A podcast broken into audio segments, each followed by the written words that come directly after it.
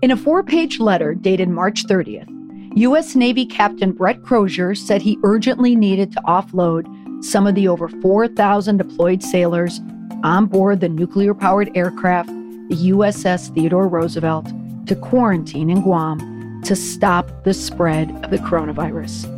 That letter, leaked to the press, appeared to seal Captain Crozier's fate.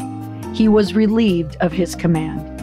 This week on the podcast, The Chain. The chain of command and the chain of events that define leadership in a time of a global war on a virus.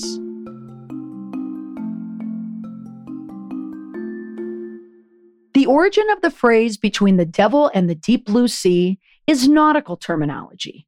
The devil is the name for the seam in the upper deck planking next to a ship's waterways. There's little space to get at this particular seam, making it a difficult and awkward job. It's also an idiom meaning a person faced with two dangerous alternatives. Last week, that person was U.S. Navy Captain Brett Crozier. His alternatives the devil, follow orders, the deep blue sea, defy them. The Navy captain chose the sea when he wrote an anguished and widely publicized letter this week aimed at his superiors in a plea for help for his sailors after more than a hundred of the crew members were sickened from a coronavirus outbreak on the carrier he commanded. We are not at war. Sailors do not need to die, said Crozier in his letter. If we do not act now, we are failing to properly take care of our most trusted asset, our sailors. Acting Navy Secretary Thomas Modly relieved Captain Crozier of his command during a press briefing late Thursday at the Defense Department. Modly cited Crozier for showing extremely poor judgment. I did not come to this decision lightly. I have no doubt in my mind that Captain Crozier did what he thought was in the best interest of the safety and well being of his crew. Unfortunately, it did the opposite. It unnecessarily raised alarms with the families of our sailors and Marines with no plan to address those concerns. The letter was sent over non secure, unclassified email, and it wasn't just sent up the chain of command, it was sent and copied to a broad array of other people. At the same briefing, the Chief of Naval Operations, Admiral Michael Gilday, said the Navy expects commanders to handle matters calmly and mm-hmm. emotionally. Note that. I'm coming back to that line later. More critical was exposing the U.S. aircraft in a weakened state to adversaries. Okay, now the chain of command in the military. It's the line of authority and responsibility from orders that pass in a succession of leaders until the order is executed. Captain Crozier simply did not follow it. Now, many people have vilified his choice to write that letter and send it to multiple people, and it was also alleged that he did not send it to a supervisor. Others regard his decision, however, to risk his command, his job for the health and safety of his crew as heroic. Now, I have an opinion on this matter, and it's a strong one. My opinion stems from serving over 16 years as a military spouse. I was a captain's wife, and I'm using the term serving intentionally. One serves, we all serve. So, in a military family, I am intimately familiar with the concept of an enforceable chain of command. I also have an 18 year old daughter who was recently admitted to a service academy. And now I head a unit of people who grew up with a military mindset and with military rule. So, this news story was definitely a topic at our quarantined dinner table. However, I am also someone with decades of public relations and media experience. And my bailiwick, if you listen to this podcast, you know it's spotting the sea change in culture when it comes to the media. If I spot something on the horizon, a trend, a piece of news, a choice that was made in public that signals a shift in how a leader manages an organization and their communication efforts, well, I sound the alarm. The story of Captain Crozier is less about breaking the chain of command and more about the public's tolerance of doing so.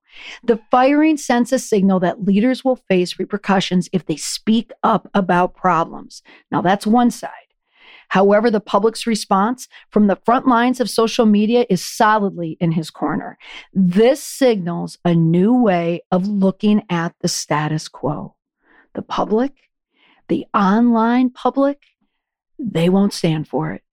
All the people who stand on the other side of Crozier's decision, the people, the Navy brass, the people who deride him for what he did when he wrote that letter, take notice of the public backlash. Take notice that it is an indication of dysfunction in the traditional sense of the chain of command. When someone is far up the chain, it might be an indication that they are too far a distance from what is happening on the ground level. That's where the groundswell happens. And that's where public opinion is made and swayed. Why do so many sailors and veterans find it plausible that Captain Crozier was getting the brush off from all of his bosses? Well, because could it be that it was likely that what he said was true? Yes, Crozier has his detractors. You see them quoted in print and interviewed on the news. And likely there is much more to both sides of the story. But if you read the letter out of the Secretary of the Navy about why he was let go, you will notice that there was a lot, and I mean a lot of detail. This is a new working theory that I have that I've noticed that has popped up in these weeks of the coronavirus when there is a leader, when there's an organization, when there's a big organization that is all coming down on one person, that David and Goliath aspect to a news story, well, it never works out in favor of Goliath. Take the Amazon story. When all the might and muscle of Amazon was directed towards one striking employee at an Amazon facility in New York. David and Goliath is the new type of leadership you want to follow it closely. Modly said that Crozier led with too much emotion. It's very easy for someone to say in the military culture. The House Armed Services Committee leadership released a joint statement criticizing Modly for the decision.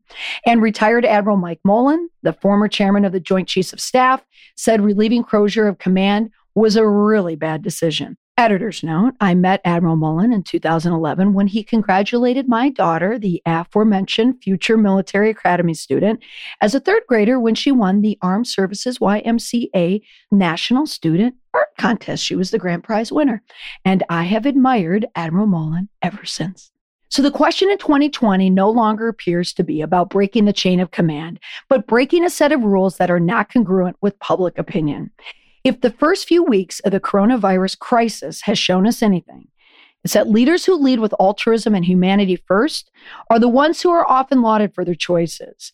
Leaders who put the status quo or profit over people are the ones who are likely to receive the harshest blowback.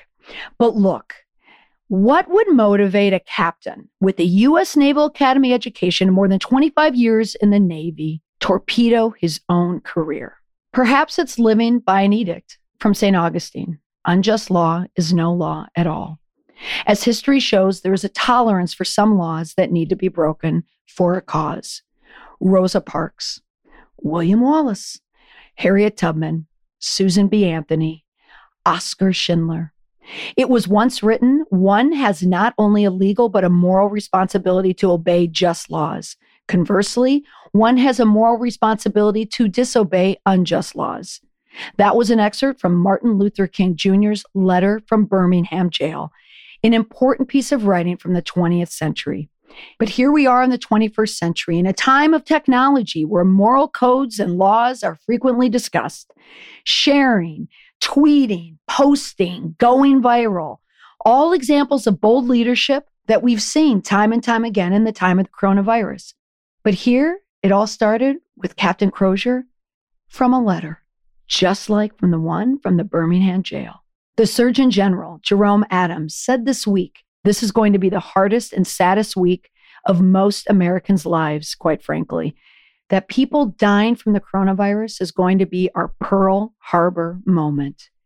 If you are familiar with the events that led to the surprise attack on Pearl Harbor just before 8 a.m. on Sunday morning, December 7th, 1941, as in most tragic historical events, there were communication breakdowns that played a big role.